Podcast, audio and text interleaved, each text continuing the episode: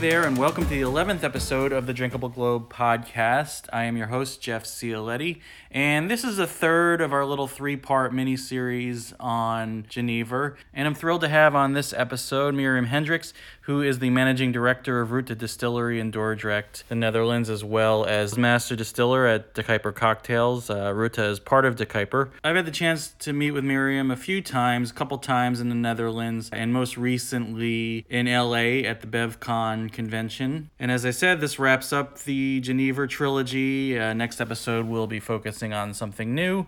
But until then, enjoy this episode with Myriam Hendrickx.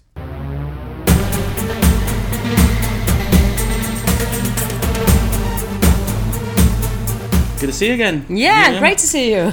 Um, let's you know talk about some of the stuff that you're you're doing here at BevCon. I mean, Geneva seems to be having a, a moment right now. yeah.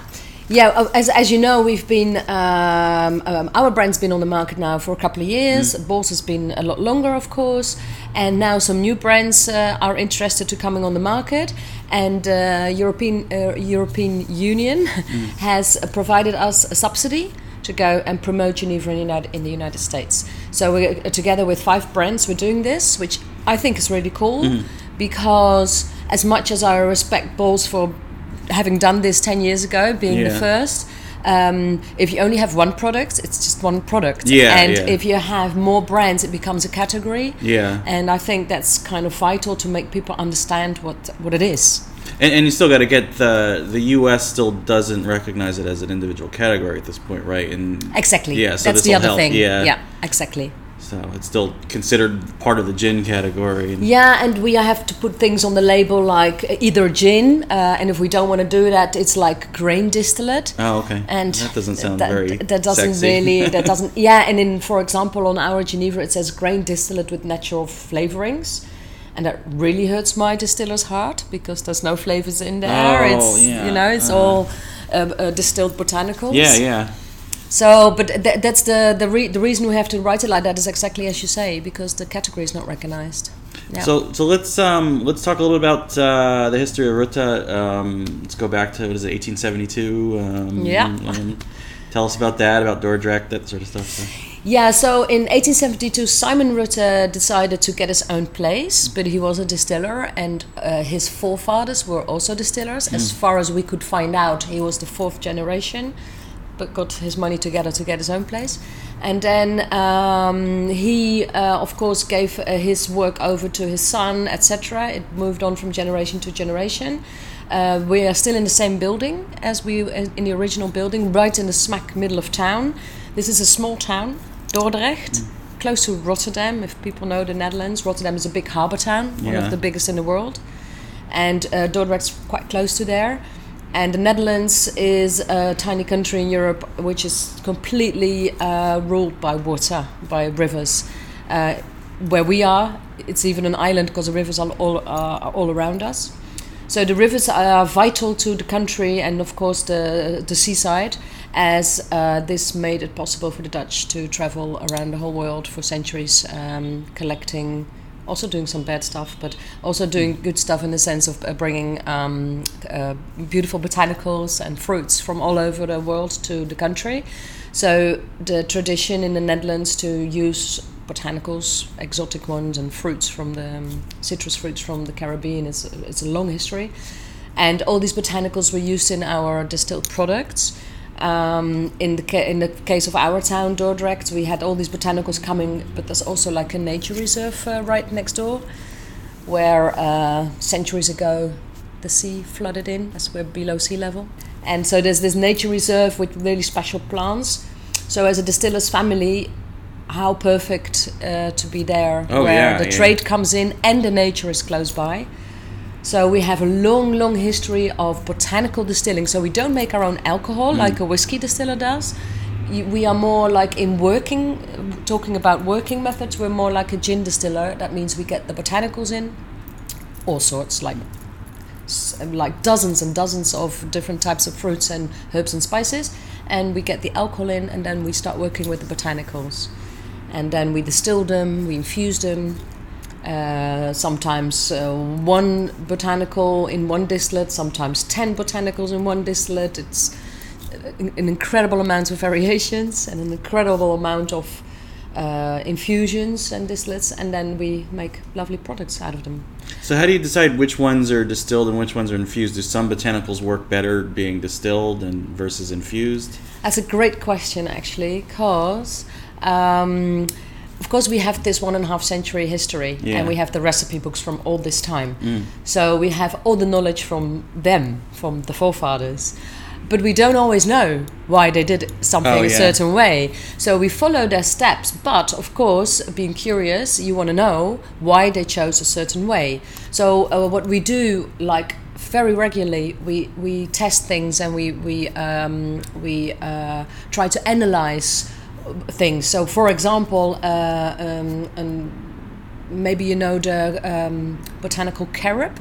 Oh yeah, yeah. They're pods that grow in the Mediterranean on trees, and we always infuse them. And the, the infusion of carob we use like in our Old Simon uh, Geneva, but we use it in also in other products, and it's always infused. But then I wonder how would it be if you distill it. So we tried, and it, was actually a really nice surprise because we really got a much more fruity note when we distilled uh, the product. So then we think, oh, hang on, we can use this distillate also, like in, in other uh, applications. Sometimes it doesn't work out, like we make uh, a seaweed Geneva. Oh really? It's not for sale in the US, it's a local product. But uh, we infused the seaweed, yeah. and then we thought, let's try how it worked works if we distill it. And it was so awful. Mm. Oh. We actually had to leave the building almost. Oh it was such a bad smell. So then we know, okay, so this doesn't work. But but then we keep the distillate anyway. So like in next year, if somebody asks us, can you distill seaweed? We're like, well, you know, smell this. So um, yeah, we do this all the time, trying new stuff. Yeah. So it sounds like you're, you're kind of a bit of a mad scientist there going on. Yeah. With it, yeah. Yeah. If you look at the distillery, it's very small. uh, and uh, if you look uh, within the distillery, yes, it does look like uh, I'm this crazy uh, magician with little pots and things everywhere. Yeah. What's sort of the the history of of Dordrecht itself? Like, what was this? What role did that play, sort of in history? Yeah, so um, Dordrecht has been uh, a quite uh, an important harbour town, and quite a rich harbour town, because there was a lot of trading going on because of these rivers. Yeah. And still today, it's the busiest river in Europe. Goes right Oh, wow. along our town because all the traffic from the North Sea to Germany, Swi- Switzerland, Austria, all passes through our town. So it's a very busy town, but it lost its function when Rotterdam became a thing Oh yeah, yeah. and there was at some point tr- a train track built, and then uh, there were easy transport from uh, uh, Rotterdam to Germany, and then Dordrecht lost its function completely. So now it's a quiet, sleepy town, but you can still see the beauty of the days before. So the harbors are very pretty. There's water everywhere. There's some beautiful houses, and uh, on, along the canals. And what you also see is uh, a lot of wine warehouses which is interesting because this was really a wine trading town. And the distillery Rutte started off being distillers and wine traders. So this was also a reason for them to choose for Dordrecht. And uh, interestingly enough, the, the wine was bought in wooden barrels and then brought to the distillery. The wine was sold, but then the wooden barrel was left over. oh, So then they used the barrels for aging spirits. so, is that wine coming from like France, Spain, and Yeah, places like Germany as well. Germany as well. Yeah, most of it was uh, France and Germany. Okay. Yeah. And um, it's interesting because the aging of Geneva, nowadays all Dutch and Belgium distillers do it. But uh, in the Rutte, in the case of Rutte, it's been in our DNA since the beginning because of the wine casks. And um, let's talk a little bit about the evolution of uh, Geneva, the history of Geneva, the significance in Dutch culture, and uh, a little bit about I never pronounce it right, Schiedam, is that right? Schiedam. Schiedam. So Well- I'm never going to pronounce Yeah. that right. So, But even uh, I'm, uh, the Dutch are known to have this. And Yeah. I'm from the south, and we don't speak like Oh, that. I've oh. got a different dialect, so even for me, it's difficult to say Schiedam. Yeah. So um, yeah, so in, in Rotterdam there were a lot of distillers. Uh, the whole thing of Geneva came to be like in the beginning of 17th century. Um, if you look back in the books, you can see uh, the first signs of Geneva, uh, like already in 1200 something. But it was the use of juniper berry and it was macerated, infused in wine. And the reason they did it was um, for medicine. So you can't really talk about Geneva, but it was the first proof of juniper being used. But then you skip a couple of centuries, and then the Dutch, uh, with all this wine trading going on, they um, started distilling wine. Uh, and um, the the Dutch word for uh, for distilled wine is brandewijn, which means distilled wine, and the English word brandy comes from the Dutch word brandewijn. And then, uh, because wine was expensive and there was often political issues with the French, so uh, the Dutch then thought, you know what, let's distill what we've got here, which is grain, beer. So they decided to distill beer. So they had grain distillate, uh, and which still exists as a product on its own. We call it korenwijn, which means grain wine. And then uh, they decided to add botanicals to it. And then the juniper was a logical choice as it had so many medical benefits. They thought, and uh, so so then the and the Dutch word for juniper is Geneverbes, Geneva berry. So that's where the word Geneva comes from, and ultimately the word gin as well. Um, so then uh, the first proof of a grain distillate with juniper berry used for recreational reasons and not for medicine was the beginning of the 17th century. And uh, this, these grain, in Dordrecht, for example, our town was already known to have the first grain distillers in town. And um, and of, of probably because they also did the had the wine and did the wine distilling before that.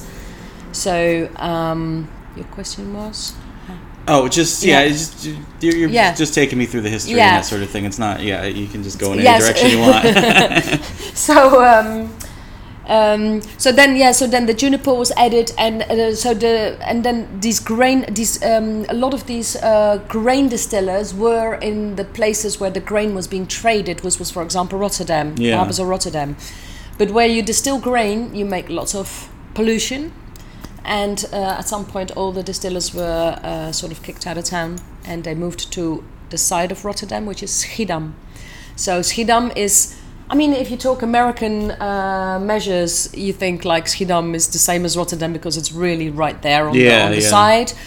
I mean, here in LA, if you drive half an hour, you're still in LA. But in, in the Netherlands, if you drive half an hour, you pass through three different well, towns. well, yeah, because when I was actually um, uh, when I was meeting you there this past February, as a matter of fact, I um, I got on the wrong train and I ended up having to turn around in Rotterdam, and it was it was, Oh, it was yeah. only like ten minutes. Yeah, but I mean, it was still.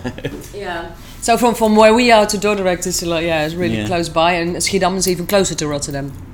But anyway, Schiedam became the center of Geneva production, and uh, Geneva became a huge export product as these Dutch people, with their boats all over the world, they brought stuff home and they took in Geneva out.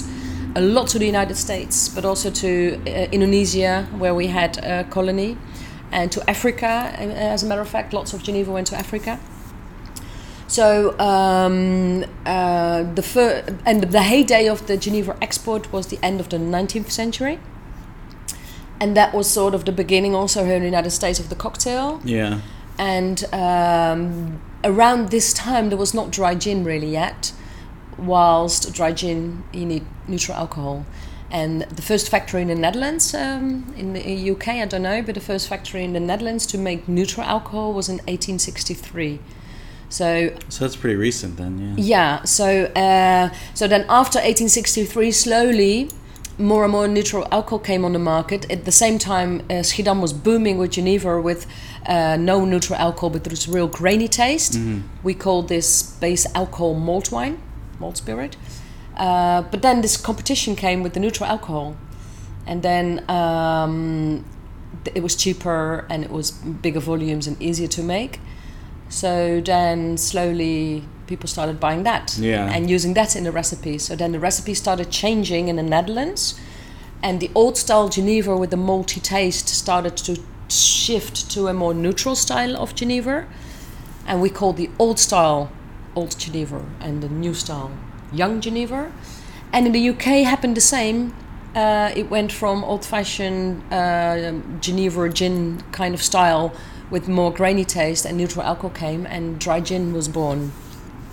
Um, so the, the the neutral alcohol did a lot of made a lot of changes Yeah, for yeah. di- in different countries, but. Um, um, where the, in, in in the UK the base with the grainy alcohol disappeared completely, not in whiskey but in uh, in gin. Uh, in the Netherlands, we kept on making the old style and the new style, and today that's still the case. So we make new style Geneva and old style Geneva, and the new style has very little um, malt spirit, so it's more neutral. And the new style, uh, the old style has more malt spirit, so still has this grainy base. And it can be 100% malt spirit, it can also be 15%. That's all considered old style. So, um, so yeah, it's Schiedam nowadays. Uh, at some point, we had 400 distilleries there, and now there's five. Mm. Yeah. Um, and in Dordrecht, uh, there's uh, only one really, and that's us. Yeah, yeah. Yeah. Um, so as far as uh, you know, what everything that's been going on with whiskey and that sort of thing is that has that been advantageous for the old style of Geneva, something with a little more grain flavor and that sort of thing? Like, do you think that people who are into whiskey are will be inclined to explore the old style of Geneva? Sure, sure. Yeah, um, um, it's interesting that um, in the we are way behind when it comes to cocktails. Yeah. Uh, if you look at the United States, it's a complete different story. It's catching up. You know, in places like Rotterdam and Amsterdam, we've got really good cocktail bars now, but that's very recent. Yeah. And uh, so, in all these years, we've been making Geneva. Uh, so uh, we drank it uh, neat, uh, no ice, just neat. And um, especially the aged varieties then have very much in common with whiskey. And uh, if you age a Geneva, the difference with whiskey is only the botanicals. We add juniper, and in the case of Rutte, we add all sorts of stuff. Yeah. But there's also Genevas on the market with just a tiny bit of juniper. So there is a lot of Genevas where you can hardly or not taste the difference with whiskey. So yes, a whiskey drinker. Uh, when he broadens his his or her horizon, he will be inclined to try a good aged Geneva and drink it neat. Yes, and now uh, the last couple of years, when we really get into this cocktail development, which is really cool for an old distillery like ours to see this new development, I'm really grateful for that. Um, you can also see that the aged varieties of Geneva can replace whiskey. But Geneva is a lot more than just the aged varieties. There's so many varieties, and it's such a versatile um, and broad spectrum that uh, the message we would like to bring across uh, consumers and bartenders is that it's a whole new category they can explore, and at the same time, it's one of the most historic categories in the world, which is so cool. Yeah. But it's been away since like around 1900. It's the export stopped in the Netherlands because of gin, really, Yeah. and the two world wars didn't help. And And then, Um, then we had prohibition. So yeah, and was the like- prohibition didn't help. So there was a lot of issues going on, and then just gin took over. Try gin. Yeah. And uh, so somebody's somebody's visiting the Netherlands. They want to get a real sense of the Geneva experience. What are some of the best types of places beyond you know the newer cocktail bars, that sort of thing? Where where's the like the best place to really experience um, sort of traditional Geneva drinking? Well, we have in Schiedam a Geneva Museum. Yeah. That's interesting because there they make uh, the malt spirit uh, the way uh, they did a couple of hundred years ago. So they have the old-fashioned pot stills, and they even heat them with coal still, which is uh, totally not done anywhere else anymore. It's not really allowed anymore. Yeah. But in the museum they can. So that's really nice to see, and and they've got all sorts of uh, gadgets from and, and labels and bottles from those days. So that's a really cool place to start. And then of course there's a lot of distilleries like we have, but also other uh, colleagues of ours that open their doors for tours, so you can have a good look within the distillery and see how they do it. One of the real traditional things in the Netherlands is to uh, pair it with beer. Oh yeah, yeah. Uh, so we have a glass of Geneva and a glass of beer, and uh, the old-fashioned Geneva glasses you fill quite right to the rim, a little bit above it even, so you get this little bulge, or how would you call that in English? Uh, and then you you bend your head over it and you sip it out of the glass, uh, and then you take the beer afterwards. Uh, we call that kopstoot, which means smack in the head.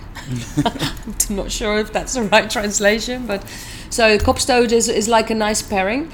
And then uh, you have the food pairing, of course, and one of the most uh, old-fashioned traditional ones is korenwijn with herring. And korenwijn, as I sort of explained, is still an existing product, but it's like an old-fashioned Geneva with lots of grain taste. And um, you shouldn't age it too much, I think, because mm. then it overpowers the fish. At Rutte, we make two types of korenwijn. One uh, is only slightly aged and one much more. And the slightly aged one is the best for the herring.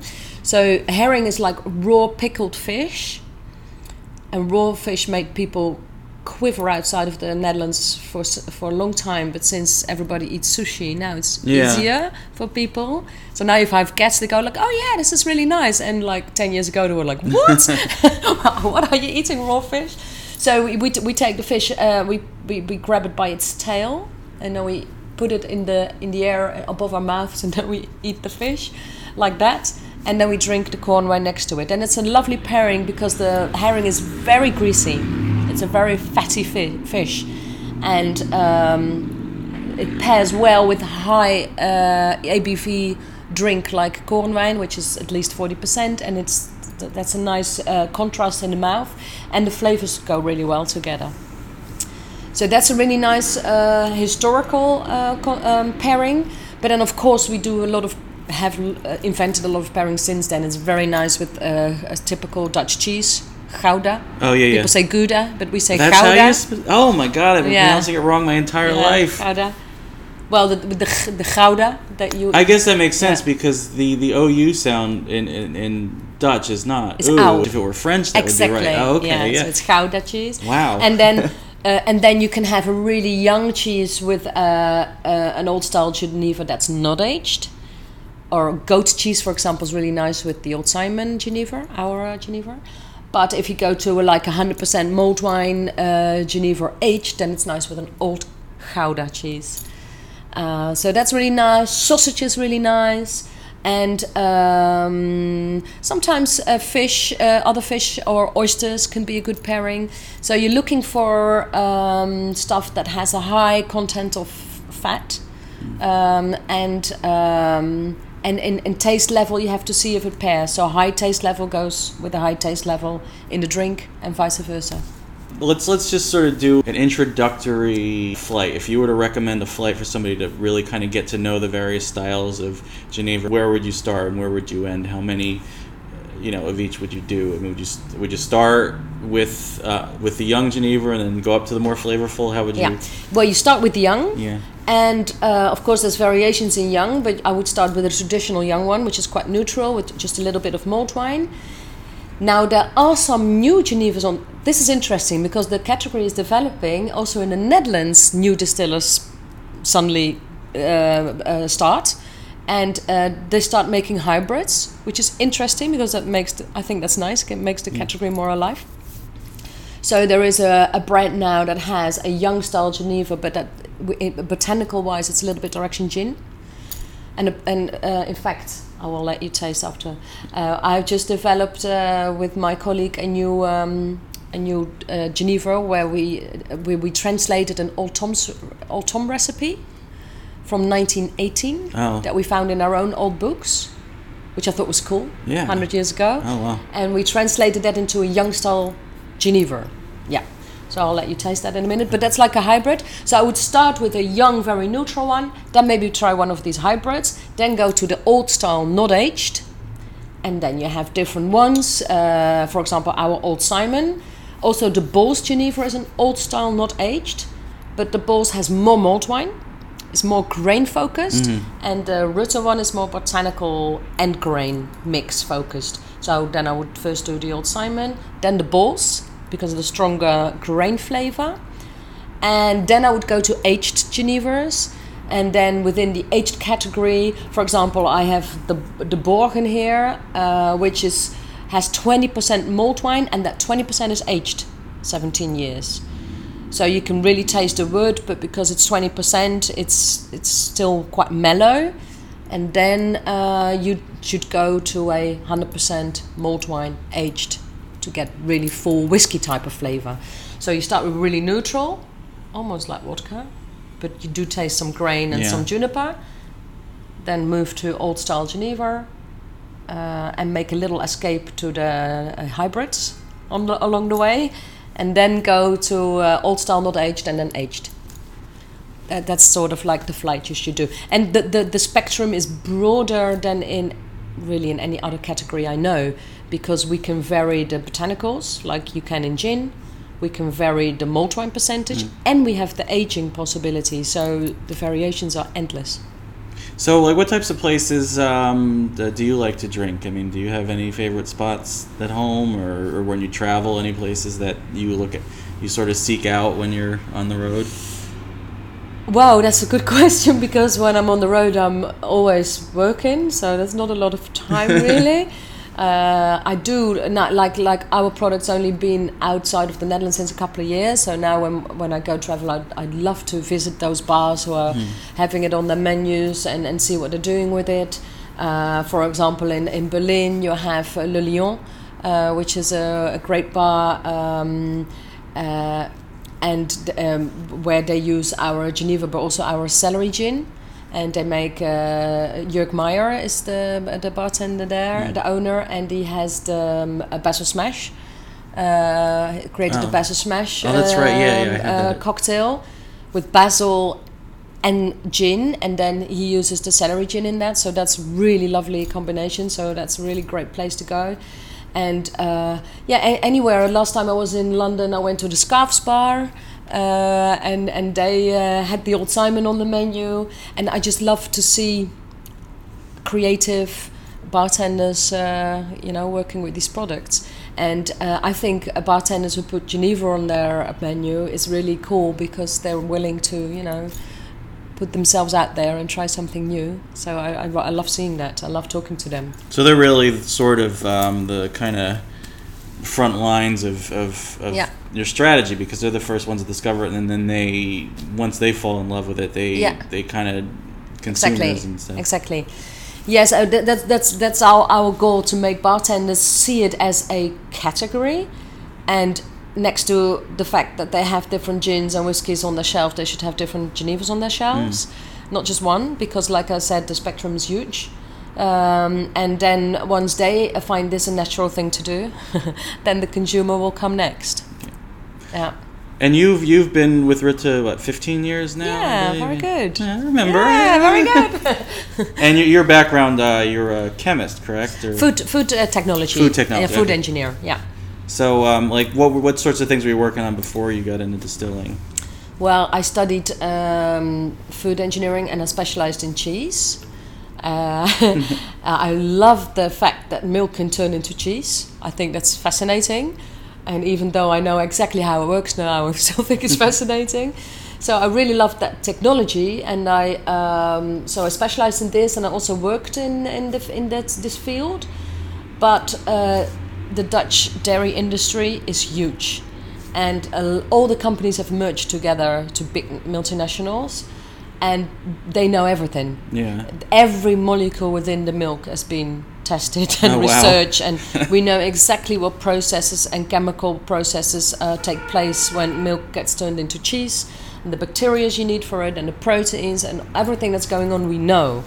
Um, so, so that's good. But then, in uh, when I started working, and um, I started teaching in the food industry, I, I, I was working for an education and, and consultancy agent agency, and then I was also I started to work in the spirit industry as well, and there I was asking all these questions, and I didn't get really clear answers because we're saying, "Why do you do it this way?" And people going like, "Well, I don't know. We've been doing this Yeah. for so long."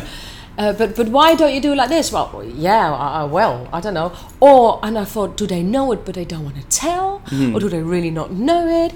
And there was so much vague mystery going around that fascinated me. So uh, that's when I sort of made uh, made the choice to only be in the spirit industry. So I started to really specializing, writing about it. I wrote a book about it that's used for education in the Netherlands. Um, yeah, and then at some point I was asked to join the. Geneva's pronounced a million different ways. There doesn't seem to be one correct way to pronounce it. Is so is Geneva like when you're when you're I guess when you're anglicizing it is Geneva the way you pronounce it, but like if you're saying it in Dutch, how do you say it in Dutch? In, in Dutch is Jenever. Jenever. Okay. So Genever sounds the best way. Some people say Jennifer, but no. Yeah, no, I hear that, and I think that yeah, I'm Then it becomes sure. like a girl's name, Jennifer. yeah, yeah. Like so I've heard like Genevieve, and I'm like, that's not right. Genevieve is the French. oh, the French. Genevieve. Okay. It's, it's the French word. But the French are not real. I mean, they are part of the AOC, so we, we can make Genever in a protected area, which is Netherlands, uh, Belgium, and a little bit of France and Germany. But it's mainly Belgium and the Yeah. Netherlands. And there we say Jenever. Genever. So uh, I would say the English word is Genever. But if I if I were to walk into a bar in the Netherlands, it would I, I would probably get a little street cred if I said if I asked for a Jenever, would they be impressed Yeah, or yeah, would they? yeah, yeah, of course. But the Dutch are impressed anyhow if you if you try to pronounce even even if it's one word in in our language because nobody does. Yeah. All Dutch people speak English. Yeah, I know, and that's probably why Yeah. because you guys speak English so well. Yeah. Like nobody even tries to speak Dutch. And the thing is, the Dutch really enjoy speaking English and enjoy talking to tourists. So, but, so they, they don't even think anybody would speak Dutch. But then, if somebody does take uh, the time to try a few words, yeah, the Dutch really think that's cool. Yeah. All right. Well, I think that should uh, just about wrap things up. Thank you again, Myriam Hendrickx, for joining me. Um, you've I've we've kind of met a couple times in the Netherlands. We've met in New York and in New Orleans. yeah, exactly, And yeah. now we're here in LA. Yeah, so that's good, huh? yeah. Following each other around. Yeah, yeah. so if you a couple things if you want to promote, where can people find you on social media? You and the company and Uh, the company um, is uh, called Rutte, and rutte.com you get to the website. Um, Rutte.nl, NL for the Netherlands. Uh, you get. You can also have the uh, English version of the Dutch site, and then you can also see how you can visit us. Because in the international side uh, that information is not there, so you can see everything about the tastings and workshops we do. If you'd ever come to the Netherlands, but you can also just look up Distillery Rutte and give us a call. Uh, on social media, it's uh, Distillery Rutte, I believe, uh, and then on Instagram. And I also have my own account, which is Myriam Hendrickx Rutte, where you can uh, meet up with me. Um, and I just started my own Rutte Myriam Instagram account, but still, so that's still new to me. But like a company, we we are on Facebook and on Instagram, just under the name uh, Rutte Distillery. Royal Dutch Distiller. That's our company in the United States in Miami, and they are the importer uh, of the Rutte product in the United States. And and as always, you can find me at Jeff Cialetti on Twitter and on Instagram at Drinkable Globe. And remember, the world is out there. Drink it up.